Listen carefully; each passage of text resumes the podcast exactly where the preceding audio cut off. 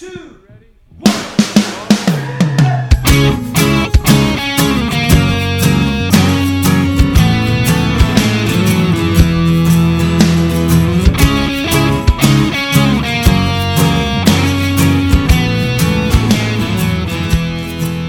and welcome to Say That podcast. Your big questions get real answers. My name is Matt King. I'm your host here in the city of Chicago, and joining me here is Glenn Fitzgerald, the president of Mission USA. I'm hopped up on Wisconsin cheese.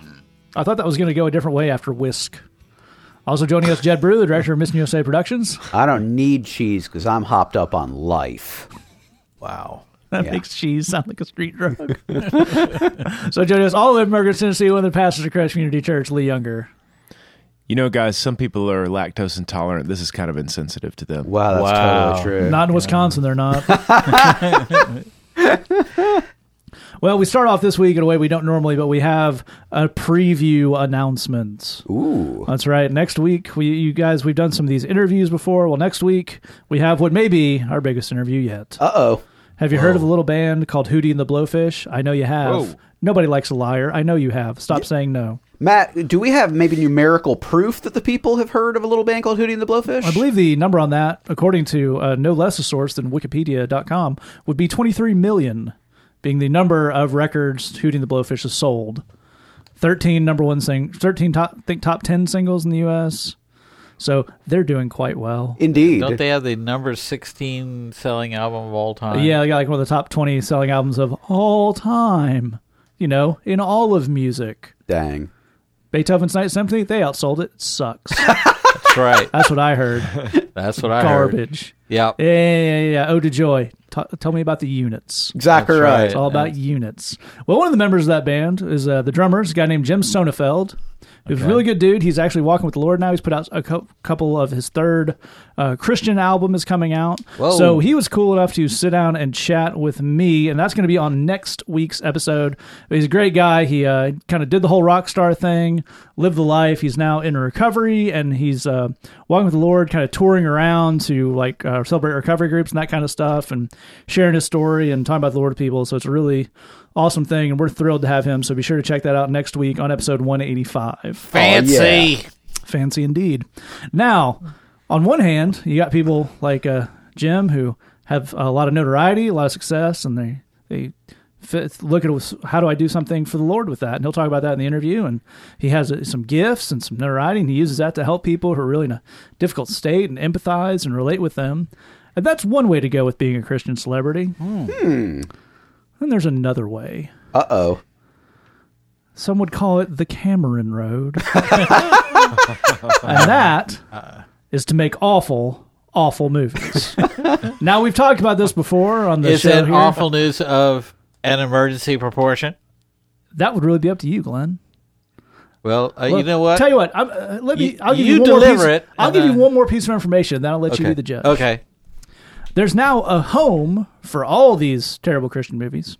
You've heard of the Netflix, but friends, I come to you talking of PureFlix. I declare state of emergency. As well, you should. As well, Glenn exploded should. into emergency status. Friends at home, if you could see the look of just despondence on Glenn's face when I first told him that there was a Christian Netflix and it was called PureFlix. I mean, surely you're making that up. No, you can go right now to pureflix.com. They're, they're pure. Flix, F I L X. Okay. Which that doesn't sound too pure to me, but Absolutely. pureflix.com. And oh, what you will find. Okay. Okay. It, uh, uh, before we dive in, just just on the top layer. Yeah. Sure. On the top layer, we're gonna do a Christian mu- uh, service of uh, crappy, super crappy movies Right. with the Jesus theme to 'em. What are we gonna call the service? Okay. Hmm. They kicked this around for the Lord only knows how long. Hired an outside firm to come in with whatever, and and the winner was Pureflix. Yeah. Yep. I don't think so, fellas. No, you're not feeling it. No. Uh, just no. Well, Glenn, I want to put this out there. Is there a chance that you are not their target audience? well, you know, you make an extremely strong point. Yes. Just asking. no, yes, you're you're yeah. I'm not the target demographic, not by a long stretch. Well, the other thing about that, and it's you know it's bad branding because it's just oh it's so lame. But I don't know if you guys ever heard of this. There was a it was I think it was a Mormon company, a company out of Utah, like years and years ago, kind of in the old VHS days, that would take regular blockbuster movies and just edit all the naughty bits out. Really? yes, Okay. and that was pure film or something. But that was that was an actual business model. It's like wow. you watch Braveheart, but it's like. 80 minutes seven long. minutes long. 'cause, Yeah, they take everything out of it. Actually, they're probably fine with really graphic violence. Well, If- sure. That doesn't offend The, God way at movies all. in this country are treated uh, tell us anything. Well, let's let us delve deeper, Okay, please do. as Glenn suggested. Oh Lord. I, I, you know, as you do when someone sends you a link to pureflix.com. First of all, you click on it with a little trepidation because Yeah. that could be the old switcheroo as far Sure, as website absolutely. titles go. But this one uh, is what it sounds like. So, um, I found one of the featured films, which I thought particularly for this our, our for this group of people would really be enjoyable. Okay. I'm gonna I'm gonna give you the summary first, and the title will be the kicker. Okay. Lord. So I read from product description on pureflix.com. An associate pastor of a famous megachurch, James No. White. Just no. Just no. Wait till you hear. Jumps at the cha- jumps Okay. at the chance to lead an impoverished African American congregation in Atlanta. You you never go. So it's a science fiction film, Yeah. Okay. which I think we're all on board with. His wife and two children aren't crazy about the move, Yeah. and neither is his new flock. Mm. Now we have hit on a note of realism. Sure. Yes. But can they, along with a musical miracle from insert pretty well known gospel artist who it depresses me to say out loud here, Okay. don't want to tarnish this person's brand, save their church from a corrupt banker hmm. eager to foreclose? Ooh. That's a, it's a shades of 80s Save the Community Center movies. Absolutely. Yeah. It stars, among others, Victoria Jackson, who some of our older audience may remember from Saturday Night Live. Some of our current audience may remember from unhinged rants on Fox News. Sure. Right. Um, Jack Hay, Okay. room. There's uh, like a room, and then there's a number, but I can't. Two two seven. I think yeah. Yeah, like a that sounds sitcom in the seventies. And we come to the kicker from Family Matters. Carl Winslow himself. He does get final billing. I don't know if that's any good or not. Reginald VelJohnson. Oh my goodness. He was he was Carl. He was on the TGIF. Sure. He was in Die Hard. He was in Die Hard. and now he's in this movie about a white megachurch pastor pastoring a black church in Atlanta called Brother White. Come on, man. that that may be the most evil thing I've ever heard in my life. I gotta ask: Is there an appearance by TV's Kevin Sorbo? No, but if you not unless you count by appearance going down to related products, Okay. where I mean- what if ellipses starring Kevin Sorbo is the first one. Okay. Let me just throw this out there. Please and- do. And if you don't like it, throw it right back. I'm- Sure. I'm, pitching. Sure. This is what they do in Hollywood. Is they Right. pitches. Right. I've, I've heard That's that. true. This Yeah. is my elevator pitch. All right, lay it on That's me. because it's as if you're in an elevator. Sure, You yeah. gotta say it real quick before Sure. you get to your floor. Absolutely right. Okay. Same movie. Yeah. uh, you know, a, a white megachurch pastor comes to save the day Right. in the neighborhood, Right. as if such a thing could ever happen. And apparently, they're having financial problems, but the megachurch can't do anything about it. Which, you know. Mm, But Kevin Sorbo right. appears Okay. as the reanimated corpse Okay. of Samson, Okay. Wow. has the jawbone of a donkey, Okay. and kills everyone in the movie. Wow. I think you got to go picture. You Yeah. know what I mean? I'm going to greenlight that picture right now. You got to go picture. I would watch that movie. I don't need Kent Ramsey at all. That's where this is to go. it's a deep cut, Steve Martin fans, but we all enjoyed it. Yeah, All right. Can I can I ask this? Because Yeah. we've established you're not their target demographic. That's I mean, and sure. clearly super duper not. And we also, those who know the Unca Glen, know that the Unca Glen goes to movies for one reason and one reason only, and that reason is explosions. that's correct. Yep. So here's what I want to know: How many explosions have to occur in Brother White before you would consent to watch it? Well, it, that's a it's an excellent question. Okay. and then th- this is we get to the heart of things here. Okay. Uh, the question is not thematically and theologically how many explosions. Mm, It's really who's getting exploded. If Okay. Brother White takes the explosion, if if in the first scene Brother White says, "I'll go help those people in that bad neighborhood," and then he explodes into a thousand tiny pieces, and then we say, you know, we have to carry on in his honor, Right. and try and do things. Right. Then yeah, that, that's a that's a solid, uh, you know, You feel like you could back that? yeah. Okay. let me ask this: If there were monkeys with machine guns who take down Brother White in the bad neighborhood in Atlanta, would you then watch the movie? Okay, let me tell you what. Here's the here's here's what you're missing. These monkeys with machine guns need to be on horseback. Yeah. Okay. Oh, Yeah. sure. We've established that. Speaking Okay. English. Yeah. Oh yeah. You know, speaking English and and just telling everybody how it goes down. Dude, Doc Doctor Zaius hunting Brother White. Come I, on. I would watch that movie. Yes. Well, I'll also point out, I think this is true, that there's no movie kind of in the history of cinema that could not be improved by in the last five minutes it being revealed that it took place in the Planet of the Apes universe and Yeah. just monkeys and horses coming in. Yeah, Yeah. totally right. Like, you know, true. Godfather, you know, it's the uh, Michael at the, um, you know, uh, testify Michael at the christening and then all the people getting knocked off, but then also monkeys take over. Absolutely right. Absolutely End of right. Titanic, you know, old lady remembers, and now yeah, but monkeys take over. Well, I think this is the thing. This is what's what's occurring to me is is there a way we could get hired as creative consultants for PureFlix? We say we Clearly, got a pitch. they you know they, need, some neither. help. Well, look, Right, here's what right. here's what they started with. We'll take something that's successful Mm-hmm. and and then r- rhyme the name Right.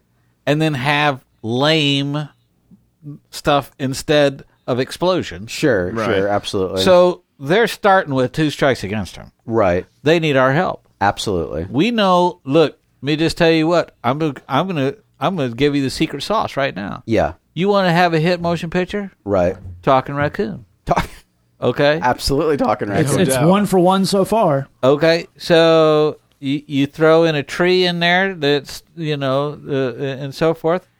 That's his buddy. right. We got to have a buddy who's a tree. Boom.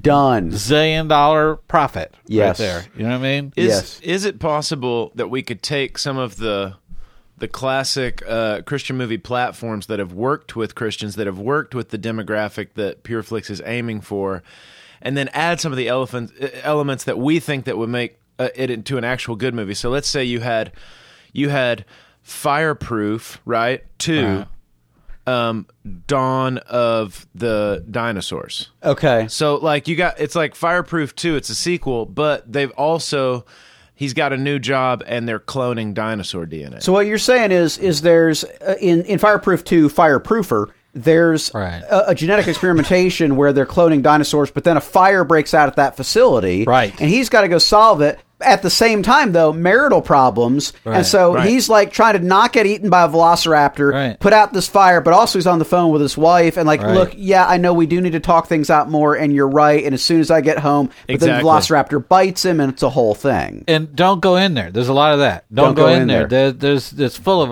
Yeah. velociraptors. Exactly right. That are on fire. And then the denouement is when he brings home Chick fil A to his wife. Right. Which is Wow. actually the key turning point in the actual Fireproof movie. I'm not making that up. That just made me really sad. that is actually it. is that really true? That's it. Yeah, no, that's actually it. He wears a That's- uh, sweater We should stop. We should stop recording, and the world should end now. and brings Chick Fil A. oh, it's it's dark. Yeah. Well, them chickens really hate gay dudes. But here's what I'm trying to say: is he gets bit by the velociraptor, Right. and it, you know what happens is he gets that saliva in there, Right. and it makes him go all haywacky. I was Absolutely. saying that I thought this was going to be Vampire Velociraptor. And he, he he's got to call up his wife and say, "Hey, this might be the velociraptor uh, venom talking." right.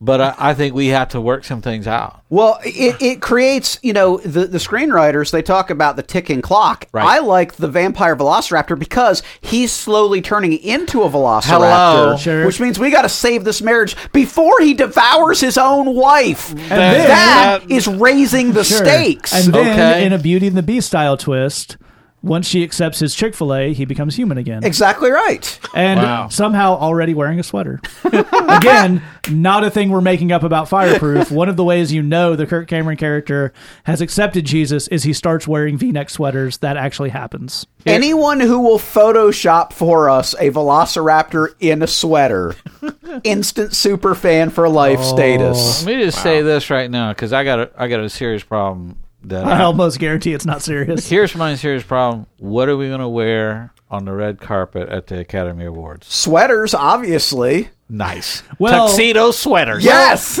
Okay, I like it. I think it's good. I think it's it's on brand. But you know, if, if it's the red carpet, you gotta you gotta really zhuzh it up. So can, backless sweaters, can we do that? Okay. Okay. Roll this one back now. Roll back the time here. Did you use the verb form of zhuzh yes, on to this pod? zhuzh. To zhuzh? The, or the ger I guess that's a gerund form. Oh, of zhuzhing. That's the important part. Because that, I find that fundamentally disturbing. Indeed, it is. Second of all, and let's be clear on this, I've said it before on the podcast. I'm saying it again. You take the shirt off of me, you think you're in the same room with Chewbacca. if I'm wearing a backless sweater, you won't be able to tell because there's enough fur going on back there. You think I still got the sweater on. To save us all and stop this, I'm going to declare emergency off right now. That's very good. That's very, very good. We started with a PureFlix movie about a white man saving a black church called Brother White and somehow made it worse. Yeah, know. that's our That's gift. the kind of stuff you only get on this podcast. I think our I think our movie actually had more reality in it. Yeah. Well, there's well, that. almost certainly. Well, if you'd like us to have the capital to make Jesus loving marriage saving Velociraptor vampire, that's a working title.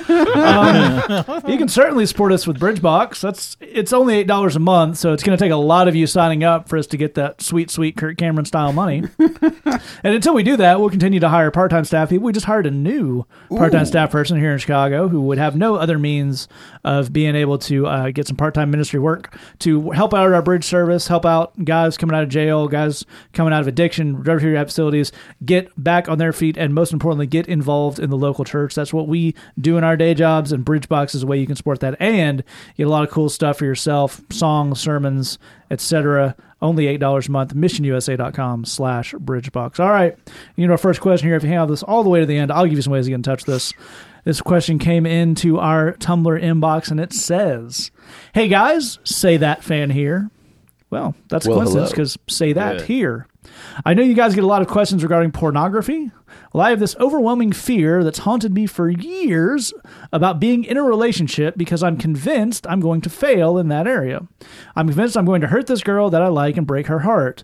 This fear has put the brakes on any potential relationship I've had in the past. I would love your input on the podcast. Thanks. And Lee, why don't you start us off? Uh, absolutely. Uh, thanks for the question. I, the one thing I would say on this is actually an encouragement to you that you're actually already pointed in the right direction because uh, of a couple of reasons. One is that you're willing to admit that this is a problem that you want to deal with, and that you're willing to say that it doesn't belong in a relationship once you're in a relationship with somebody else and the and that may seem like a really really obvious thing and it may not seem like it's a big deal but it actually is and the reason is because most people just simply don't talk about it yeah. Uh, for most people, it's just the thing that we don't mention, we don't talk about, we're not honest about. I'm not letting anybody behind the curtain on this thing. So for most folks, you know, the the way that I've uh, I've told some people about this is, in my experience, um, in my experience, uh, guys are either uh, they either have a plan in place with some really good friends that they're being honest about on this, or they're utterly compromised.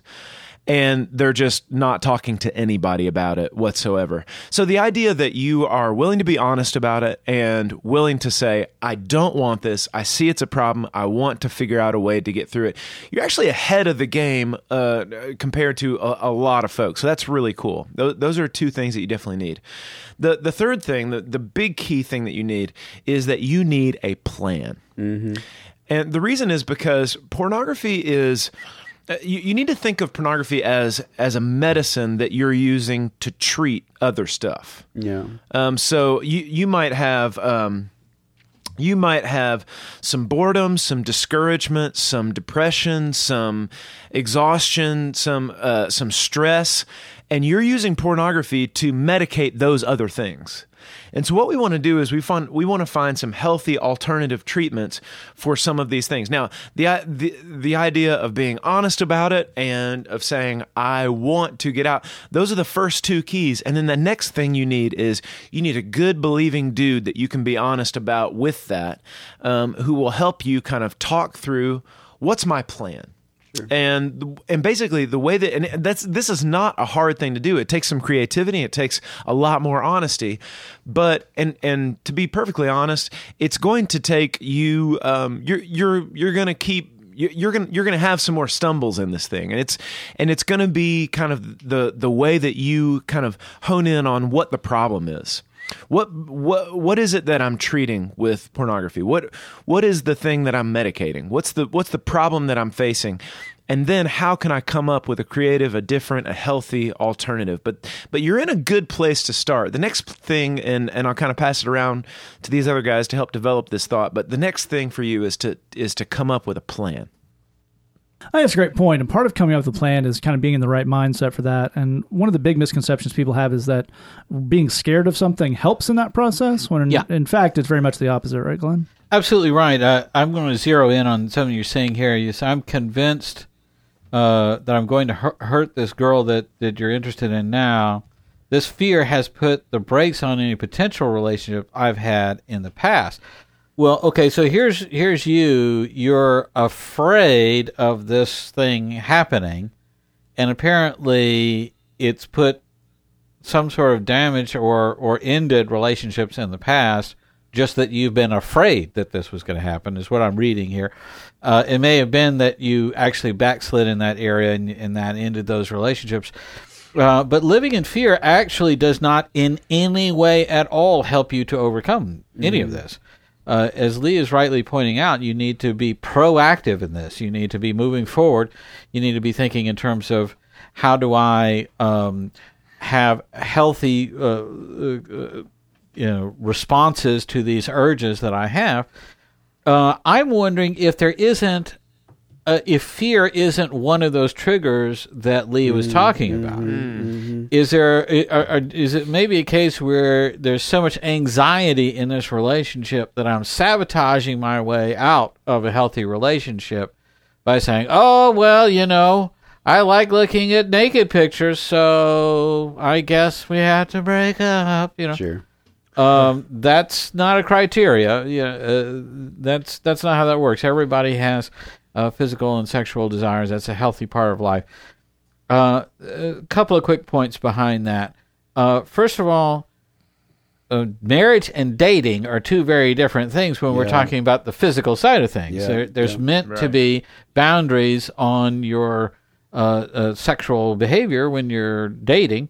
When you're married, that's all going to change. but I think you're worried about this future where um, there may be uh, a marriage, but you're still interested in pornography and all these other things. I think it's important to to for you to set the goal now that uh, it's important then for you and your future bride to figure out together how do we have an extremely sexually satisfying marriage. Mm-hmm. But that's important. Mm-hmm. Um, again, these are proactive solutions. Everything you're doing is about shrinking back in fear. I'm afraid of this. I'm afraid of that. I'm afraid of something else. And if I just dig a hole and climb into it, then I won't have these kinds of problems. that's that's not. Uh, it, porn has a way of just finding you wherever you are. I mean, it's on Yeah. billboards. It's on any web page you look at. Whatever. You can't hide from it. Unfortunately, it's just not a strategy that's going to work. Um, but the idea of moving forward and saying, uh, I don't need this, uh, whatever this is. I'm a happily married man, and this this is where we don't need, you know, no thanks. We we've got that covered at home. So there's a there's a point where uh, where you have your needs met on one side, and you don't have to worry about that temptation on the other. I think it's an excellent point, and you and uh, Lee both pointed out a lot of um, good stuff about how this relates to uh, sexuality and the sexual side of a relationship. And part of this, but part of this that I'd like you to talk about, Jed, is just kind of being in a relationship in the sense of even if it's not porn, there are things you're going to screw up and hurt your partner's feelings with, No question. and we need a strategy for dealing with that as opposed to just hoping it doesn't happen. Absolutely right. Absolutely right. Uh, whether um, you know in your serious relationships or in your eventual marriage, whether you have a struggle with porn or not, I don't know. But what I can certainly say with confidence, because you're human, is you're going to screw something up. Uh, Sure. You're, you're going to find a way to be selfish. You're going to find a way to be a jerk because you're a human, um, and we, we all we all fall short. So that's that's an inevitability.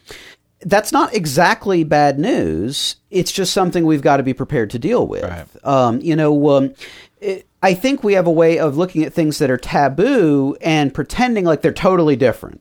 Well, they're Right. they're not. It's it's all about selfish, jerky behavior. It's Right. you know it's kind of all in that same stew.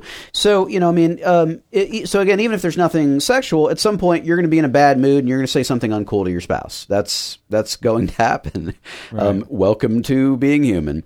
So the question is, what then? You know, uh, because if our thought is, well, maybe that means it's all bets are off and, and whatnot, um, w- well, that, that would be a problem. But if we say it is inevitable that at some point I'm going to say or do something that's uncool, a humble person would say it's inevitable I'm going to do that on a fairly regular and consistent basis. Right, Um, But what do I do then? What's, what's the strategy look like then? Well, the good news it's, it's actually pretty easy. Where the situation calls for it, it's about apologizing and making amends. There are situations where it doesn't call for it, but but where it does, we want to do those things. We want to figure out how do we grow and improve in that area, not how do we jump from where we're at to perfection. That's a different thing. Yeah. But but how do we grow and how do we improve, and then getting back up and keeping on trucking. Um, you know, this is the thing. Is uh, as a married man, here's what I can tell you: you're gonna have days, you're gonna have moments where you say or do something uncool um, you have a choice whether or not that's the last word on that day of your marriage. Uh, you have a choice on whether or not you apologize and say, "Hey, I acted like a jerk, and I'm sorry, and uh, I'm going to go take the trash out. You put your feet up and relax, and I'm going to take care of a couple errands and whatnot." You have a choice about how you deal with that moving forward. Um, there are in truth, in relationships, there are very few unforgivable sins from which you absolutely can't recover. There are some, you also don't accidentally fall into them. Right, Um, Leaving those things aside, um, if you're willing to say, eh, if you're willing to own up to what you've done, if you're willing to make amends, and if you're willing to, to work on it and move forward, um, that's how all relationships grow. And the thing that you need to know is that's going to be just as true for your wife as it is for you. Um, you know, oftentimes in church we get this weird mentality where women are perfect in relationships and men are screw ups. And holy cow, is that not true? Right. Um, you know, both of you need to have an attitude of we will inevitably make mistakes, we will inevitably be uncool towards each other. We're prepared to apologize, take ownership of what we've done, figure out how to improve and how to move forward. Yep. Yeah, it's absolutely right. That's a lot of good stuff to uh, meditate on. Or We're going to move on to our next question here. This came into Glenn's Tumblr inbox. You know, I have a question. I- I've been wondering for a while because sometimes just I forget. I know all of our blogs can be somewhat popular. Right. I mean, fairly popular, Right. At, at times, but how how do you feel like yours, just the popularity would would rate kind of comparatively? Like, um, like if you're so if I'm like a level three, let's right, say, right, right, right, right. what what what do you feel like you would be? Well, uh, I I think probably about a million. Wow, Wow. Man. that's pretty amazing. I You've got mean- that popularity on I mean, lockdown. but you know what, fellas? It's not a competition. not at all. I mean, you Nah, do you like seem humble. you do seem to have adorned yourself with ribbons, uh, but if it was a competition, yes, I would be winning. and medals that I But think the- are from a 5K. It's, it's not a. It's, which I've never run. Uh, uh, it's it's not a competition. Seems to be a most improved third grade softball trophy. I assume you got that at some kind of pawn shop. right. All right. Well, I And just a little bit of masking tape and yeah, popular. most popular podcast. All right. Well, in the Glenn's very popular blog, we have a question. It comes in. It says, "Thank you, Jed, Matt. Thank you as addressed to Glenn. So Right. thank you, Glenn, Jed, Matt, and Lee, so much for doing what you do and producing a Christian podcast with some actual good sense in it." I have a feeling this person hasn't listened to all of every episode. Mm. yeah, yeah. But anyway, I get furious with church people about the harm they do in the name of Jesus. But how do I deal with the fact that I just want to shout from the rooftops that Christianity isn't really a guilt ridden, shameful, and depressing thing, and that all of these church people are wrong for making me and other people feel like this? And man, have I got some news for you about what Jesus is actually like. Trying to explain that seems in a lot of ways exhausting, pointless, and a bit like trash talk. So, how do I spread the truth? And Glenn Wunsch starts off. Yeah, I think uh, I, did write a bit of, about this on my blog, but I, I would like to expand on some of those thoughts here. And I think first and foremost, let's tell the truth. Uh, people looking at what uh, the, when people look at the shady uh, things that shady so-called Christian people do, they recognize, by and large, that that's not the teachings of Christianity, and that the uh, other millions and millions of other people who practice that religion do not share these views. That these are, are extremists, they're weirdos, they're people who've taken religion and just pasted it onto their own, you know, weird uh, crusade that they want to be on. So uh, I think people have easily enough recognize this isn't the teachings of Christ. I think they they they know that. Um, uh, the real question is, um, what sort of solutions can we present to people? We can sit around and believe me, i- i- if you get the four of us going, we can get griping on this subject like you would not believe. And and there's a lot of tasty. Uh, uh, A lot of uh, angles to get into. Oh, believe me, no doubt about it. But here's the thing: is we're actually the kind of people that where we're in positions where we talk to guys who have power.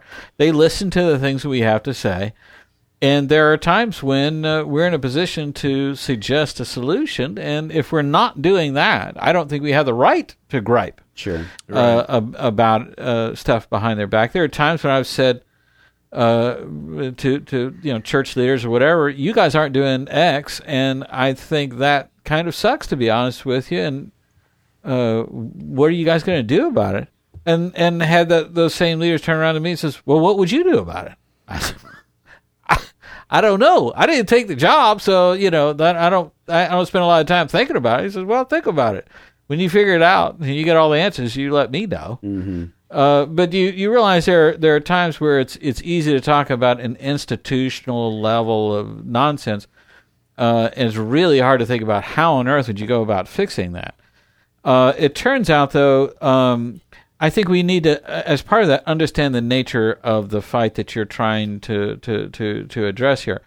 Uh, on one level, the simplest and easiest way for you to deal with this is for you to be legit and just do it. Right. Start serving, finding out, find other people who are legit, and and do what you're doing. Uh, all too often, what we see is uh, the, the the enemy spreading as many Christians, uh, solid Christians, out as far and wide as he possibly can. Uh, probably every jacked up church has one really, really, really legit Christian at the center of it, holding it together with whatever, and is being mistreated and and is is being drained of the will to go on or whatever. If you got all those people together, they could do amazing things. So so I think finding people, like minded people, and banding together is absolutely key. Second of all, it's about recognizing that uh, that th- things are the way they are because people have a stake in them being that way. Uh, it's not just that people don't know unless you quote them a Bible verse. It's not as if they've never considered that it could be wrong to do it this way or that way. Uh, th- they have convinced themselves of their own uh, deal. And so, in many cases, what you're you're dealing with is a problem that is deeply entrenched, where the responsibility for who can do and should do something about it is diffused. Sure. So you have one guy in a denominational role that's doing something dumb, but the guy above him isn't going to do anything about it. So the people underneath him have to do something about it. But there's zillions of people underneath him, and they're all looking at each other and waiting for the other one to do something. Um, so I think we have to understand the nature of if you want to to change. Uh, if you want to make things better, just go out and do them better. If you want to change how Christianity is going, that's a much deeper and and much more involved thing than you might guess. Yeah, I think that's absolutely true, and well, it's a as you're saying, it's a big ask to kind of change the culture of Christianity in one go or at all. But one of the things we can start with, and Jed, like you get you to talk a little about this, is your own actions, kind of the things you can control, and seeing how that starts to affect the world around you. Absolutely. Christianity is something that you live out. Uh, it's it's Right. actually not something you talk about. Right. It's it's lived. The the thing I would encourage you to do, and I I relate to your question, and I I appreciate your question. I really appreciate you writing in. Um, I would encourage you to make up your mind to um, live out what you think Christianity is supposed to be. Um, to set an example through your actions. Uh, that it could be feeding the poor, caring for the sick, welcoming the immigrant. But the key thing is to let your actions do the talking. Um, I guarantee if you do that, and that's from personal experience, your unsaved friends will see that you're doing that, and they'll get it. Oh, yes. they'll, Yeah. they'll understand. They won't have any questions about that. at all. Make perfect sense to them. Yep. But I think this is is one of the, the the key temptations is we live in a time where one of the key besetting sins before Christians, and particularly young Christians, is um, to simply let this be about the things they say, um, the tweets they post, uh, the the zippy stuff they put on Facebook, and I'd encourage you to not do that. Um, I'd encourage you if you care about an issue, whether it's uh, human trafficking or poverty or whatever it is, act. Put your uh, concerns into action. Um, there's there's a, famous famous line that says, uh, "Preach Christ constantly when necessary. Use words." Um, and I'd encourage you to make that a bit of a mantra for your life. That I'm going to preach the gospel of Jesus Christ constantly through my actions, through the way that I live my life, through the way that I display and demonstrate love to other people. If I have to add words to that, so be it. But that's never ever what I'm starting with. I think to the extent that you do that, again, your unsafe friends will know exactly what you're on. Uh, you will set as good of an example as you could possibly set for other people. Let me add in one other quick detail. We've talked before on this podcast about l- listening to the Lord uh, through prayer. I think if you will ask the Lord to show you what your role is in the work that He's doing, to guide you and give you a sense of burden and say, What's my piece in this? If you'll seek the Lord on that wisdom and act on it, uh, you will be amazed how much change God can bring through your one specific life. Um, but again, that's going to be about action as opposed to speaking.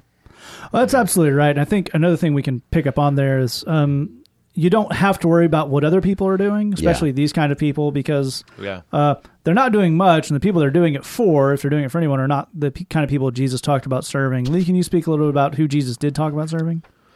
Yeah, the one thing that you'll find is that the people that are shouting this way and, and saying the really really uncool stuff and giving you that picture that, that you're that you're so frustrated to see that that's not really the true Christianity. Um, they the you know they're not doing anything. the The talking is the only thing that's happening.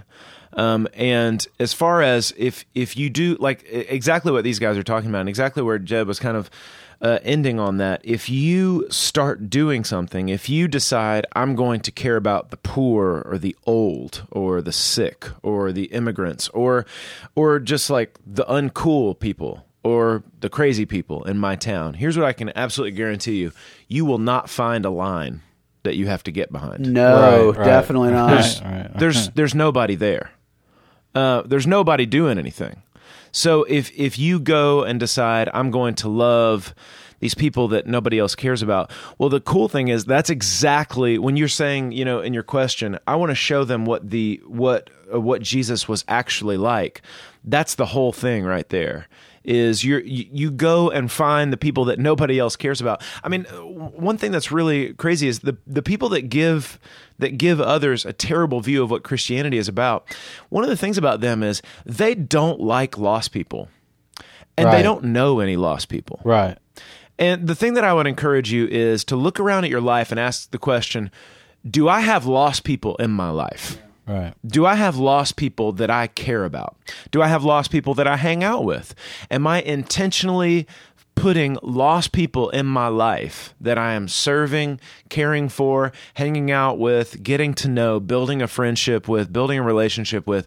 Am I doing that thing? That's exactly if if Jesus if the incarnation had happened in our day, that's what he would be doing. He would be hanging out with the immigrants. He would be hanging out with homosexuals. He would be hanging out with poor. He would be hanging out with the disenfranchised. He would be hanging out with everybody that nobody else cares about. This is this is where he that's where you would find him. Amen. And the other the other thing that I would say on this is there is a little button on your Facebook uh, on your Facebook page that allows you to mute someone. Yes. And if you've got somebody that you're Facebook friends with and and they rant, just mute them. Yeah. Yep. Just stop looking at this tripe because the thing about it is is exactly as these guys are saying they're not doing anything they're only talking.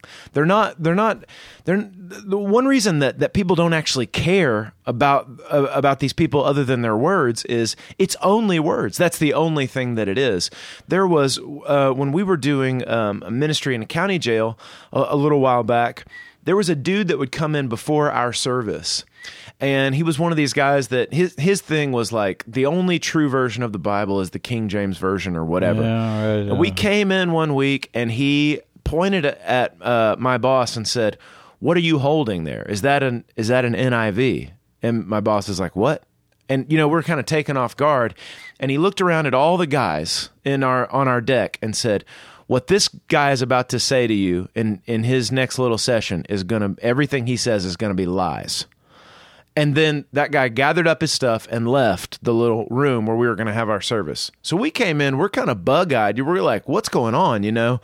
And all of our guys at once just started shouting. And they were like, man, that guy made us feel condemned. He made us feel horrible about ourselves. And they wouldn't stop talking for 20 minutes. And they finally said, we're so glad you're here.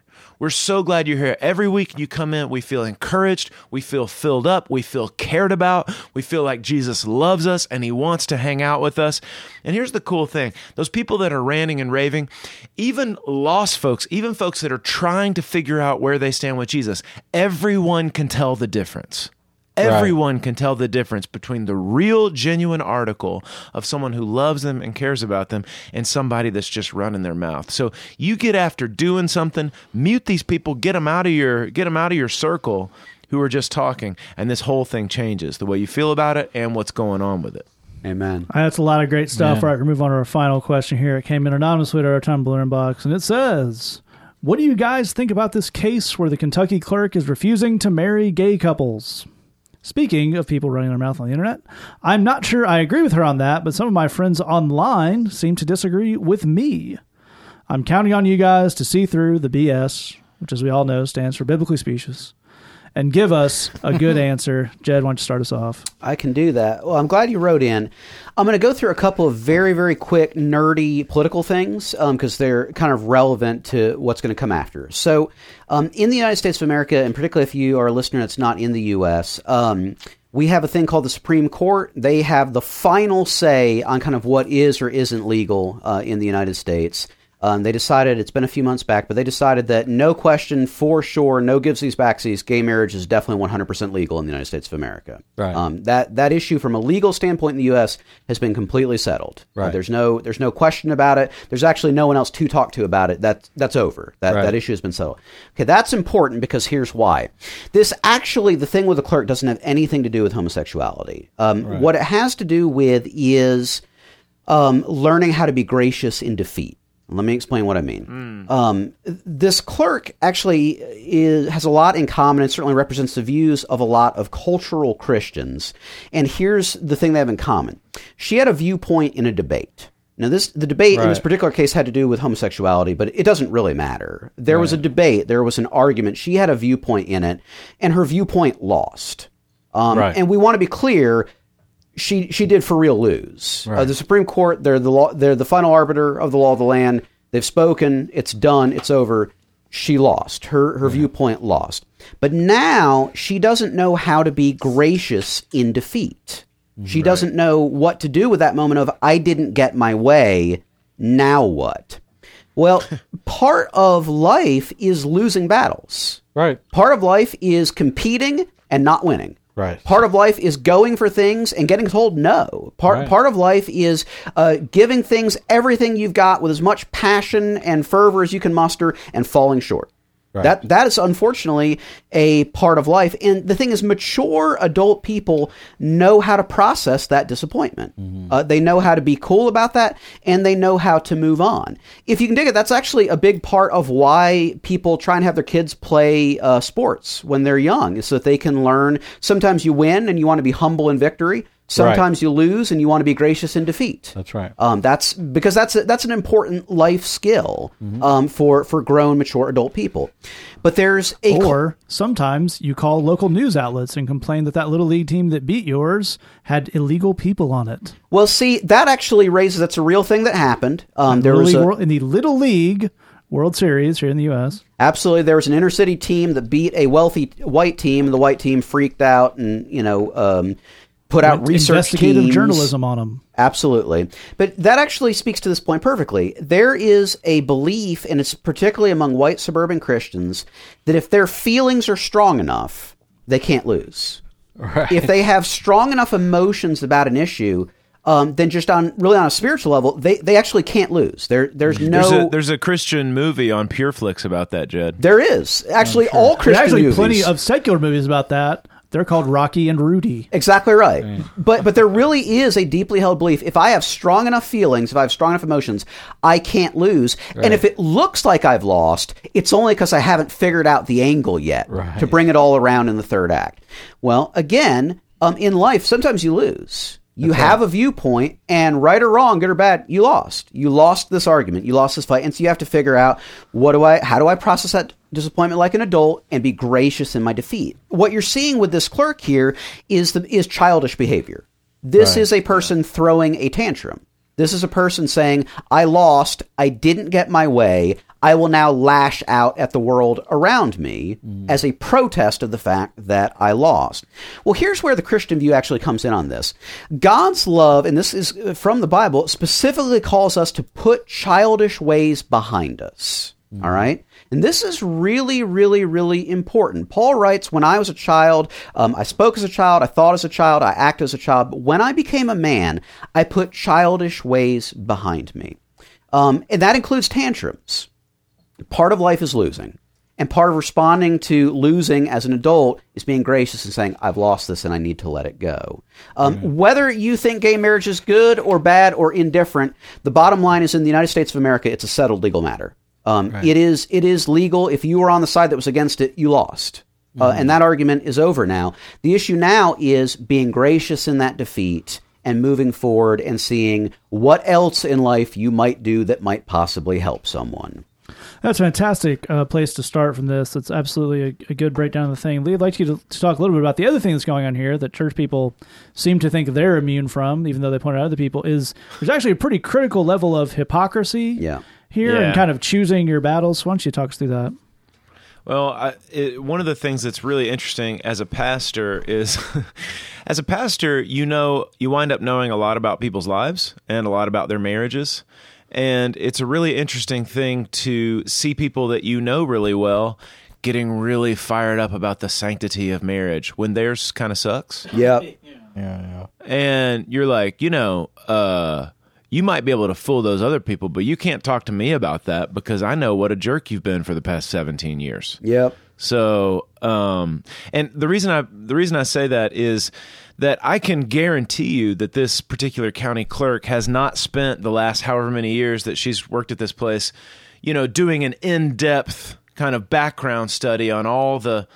The, the, the the couples that she's issued marriage licenses for that have been straight and just Right. you know You know, let, let- tell me about your history. Tell me your story. Let's do a little premarital counseling. I want to know, Right. you know, tell me about your walk with the Lord. You know, I mean, she has not done this with any of the couples. I mean, how many couples has she issued marriage licenses for that have their their union has been based purely on a whim? Uh, uh, that's been based on unfaithfulness. That's been based on you know whatever. I mean, there, this woman has signed marriage licenses for people who, uh, based on the sanctity of marriage, have no business being together, who were doomed from the start, and should have been counseled to push pause and meet with somebody immediately and uh, and you know, and there have been times in my professional career where I have talked to couples and said, "You can get married in this country if you want to, but I won't have anything to do with it. Not until you deal with this, this, this issue, and then, and only then, I'll re-enter a conversation about this." And but I other you go get married, you find get Uncle Joe that you just now remembered as a pastor. I'm sure he'll be fine to do it, but I'm not doing it. And so, and all that to say, she has not uh, done her whole job, her whole career, you know, as a matter of conscience based on the sanctity of marriage. It's just this one issue. It's just this one thing. She doesn't really care about the sanctity of marriage. She cares about the gay thing. Right. Yeah. She doesn't like gay people. Right. Period. That's Right. what this is. Yes. She doesn't like gay people. She doesn't care about the sanctity of marriage. She doesn't like gay people. There's a huge difference there. Right. Yeah, I think that's absolutely right. And Lee uh, did put some some really good stuff on that. Glenn, why don't you close us out? Well, I think uh, first of all, and and and I I feel a little bit like uh, uh, maybe embarrassed to to start here, embarrassed for her, but I would li- now like to explain how democracy works.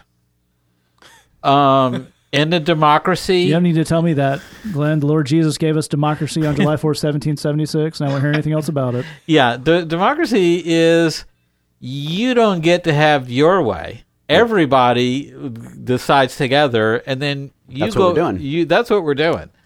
Uh, I think this country there's a certain uh, political uh, strain that's kind of made its way through society and. Uh, that has created this obsession with freedom. I can Right. do anything I want. I don't have to do anything. No one can make me do something I don't want to do.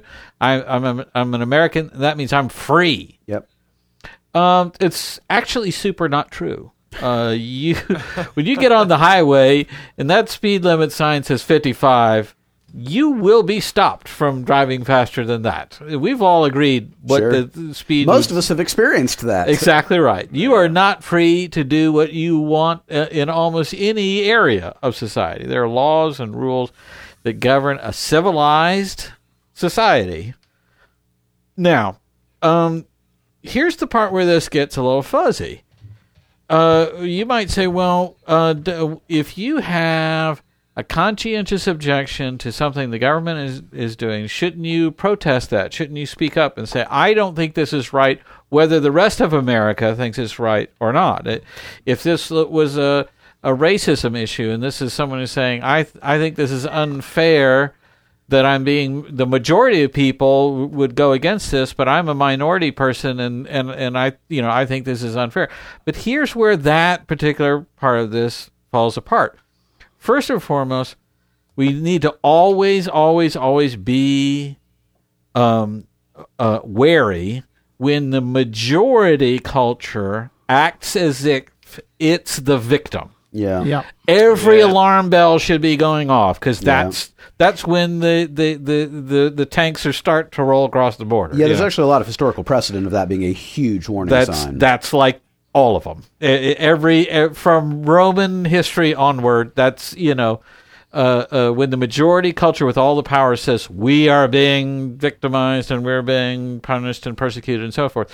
Second thing is um, that makes this not uh, a, a conscientious uh, objection uh, uh, on the the legal part of this is that marriage is an unusual thing in that it is certified in sometimes in a church Sure. and it is certified by the state. And some people get married and only have it certified by the state. And they don't have a church wedding, they just go to the justice of the peace. it's a legal contract. It absolutely it's a legal contract, and and those those the the court decides who can be legally married by the justice of the peace. That's a that's a that's a, a, legal distinction that that the courts uh, decide. But the courts don't have a voice and can't make a Christian uh, married to gay people in their church where they have an objection to that. So there's a complete freedom to within your church to marry or not whoever you want. So you're not being uh infringed on that. If you feel as though, hey, in all good conscience, I can't do this thing, that's when you step down. Sure. That's when you ask somebody else to fill in for you on, on that particular occasion or that particular day or whatever else. Uh, because you say I have, you know, I have an a, a, objection to this, but you what you cannot do is enter into that situation and say, I uh, want to decide as a Christian what non Christians can or cannot do Yeah. on a legal basis Yep. By just simply subverting the legal process Yep. and making everyone act Christian, whether they're saved or not. Yep. And it, I mean, the whole thing is madness. I mean, it's just it, this is not how, as you say, this is not how grown folks think and, and, and act and respond to situations. Uh, this is the law of the land. Your job is to take the, the contracts and the, the, the, the, the marriage licenses, certify them, and you know put the Move rubber on. stamp on it. As Lee said, you you've certified thousands and thousands of horrible, horrible marriages, and you didn't care one bit one way or another. Uh, you you you saw Bubba come in in his overalls, and Sissy come in next to him, and and the the father in law with a shotgun, and you know you knew what that was, and you didn't care about that. That was not a you know whatever. So so l- let's bring this into i- i- i- and I, I'm going to agree with Lee and land on this that that when it's you you can't take a bigotry and wrap around you freedom and America and uh, justice and, And all of Jesus. the, and Jesus and say that's my excuse for this. That's not going to work. and that's and that's not not to cut you off, man, but that's No, not it. her job. You Right. know, her her job has nothing to do with conscience. Her job is to stamp documents. Right, You know, right. so if you if if you fulfill the requirements of the law of the land, my job is to then issue the papers. Right. This is not a person who has any you know that that she's just not a shot caller in Right. that area and that's why this makes no sense. Absolutely. Absolutely right. So there's a couple of other details we want to give in on this whole situation. Um, one is um, we are making a little bit of fun of this lady because dang, but um, she's not the real real problem. Like she, this one lady in Kentucky is not really the reason your your friends are posting about this on Facebook. So this this one lady, if you're again if you're either just not caught up in the news or if you're from out of the country and this seems a little weird. So she's from she's a county clerk in Kentucky. She, as Jed pointed out at the beginning of this question, the uh, the Supreme Court legislation uh, ruling came down that um, same-sex marriage is entirely legal in all 50 states. So you got to start pumping out those marriage licenses.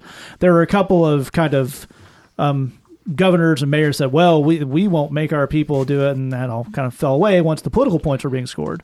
Now, this lady did not get arrested for not helping gay people get married. She got Right. the charge she was arrested on is contempt of court. Mm. That means a judge said you filed an injunction that said you have to follow the law here. Yep. She decided I don't want to do that, and he put out for her to spend a couple of nights in jail. That is the backbone of having a legal system in a society. Yep. Is if mm-hmm. the judge says to do something and you don't do it, you have to be punished for that. Yep. Right. Now, we, th- that gets abused in many ways. I don't think this is one of those cases of abuse. Now, but then what happened is this lady became a symbol and a lightning rod for a lot of these uh, very specific types of cultural Christians we were talking about. And you've got uh, Republican presidential candidates going down there. One of them elbowing each other out of the way. Absolutely. For uh, camera time, one of them, who is apparently a pastor, who spent a lot of time uh, letting the Duggars be on his show. And after the whole Josh Duggar thing came out and said, I still think they're super neat people. Yep. Um, uh, he came out and said, I wish I could go to jail for her, Sure. which uh, he would never be able to do. Right. So that's literally just something he said. yes. Right. But this lady, so as again, Glenn pointed out, this is the people who are the overwhelming majority in this country demographically, which is white Christians.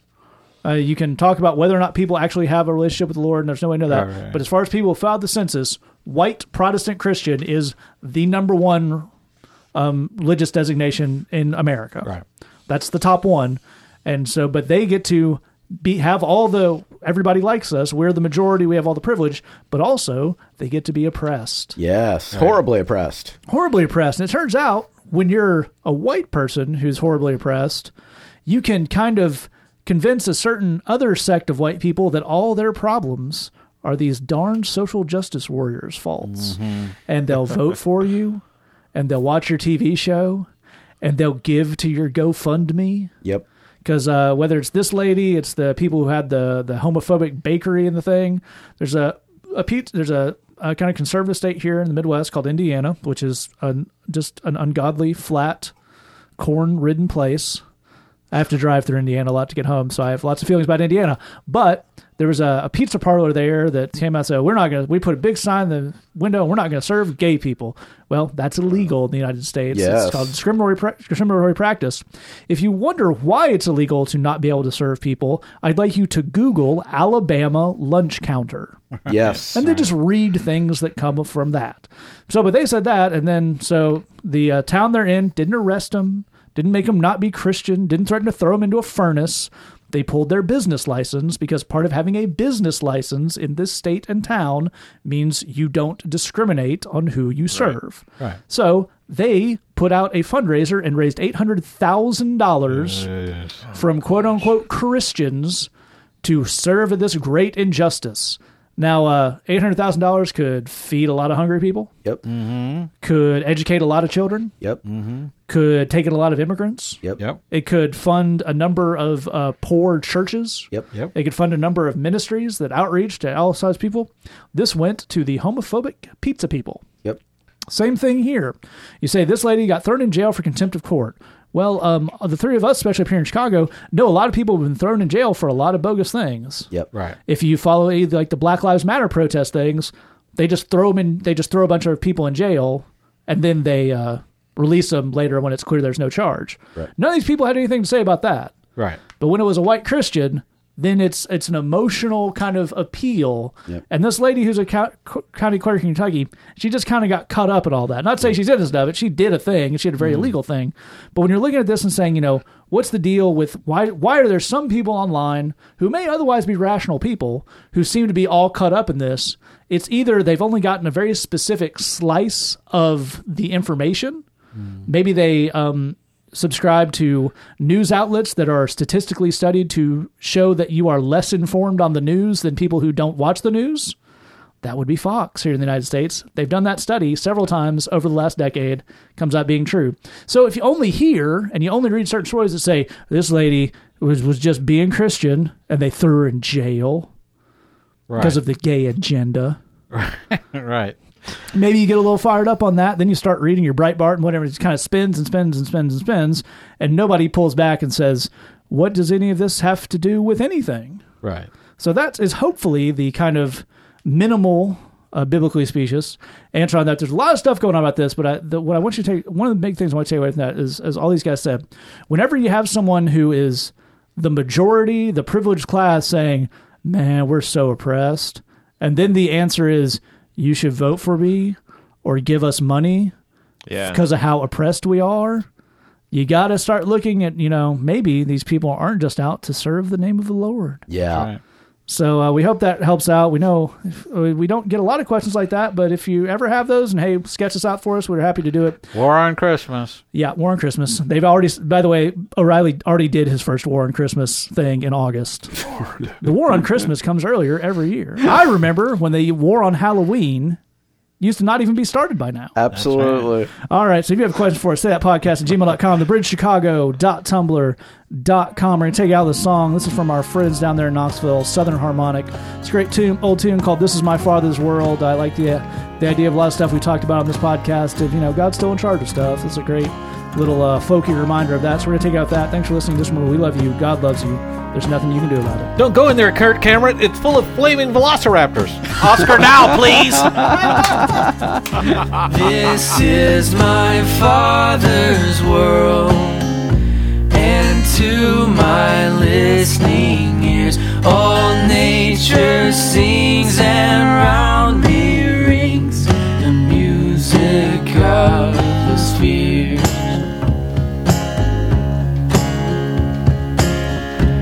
is my Father's world. I rest me in the thought of rocks and trees, of skies and seas. His hand the wonders wrought. This is my Father's world.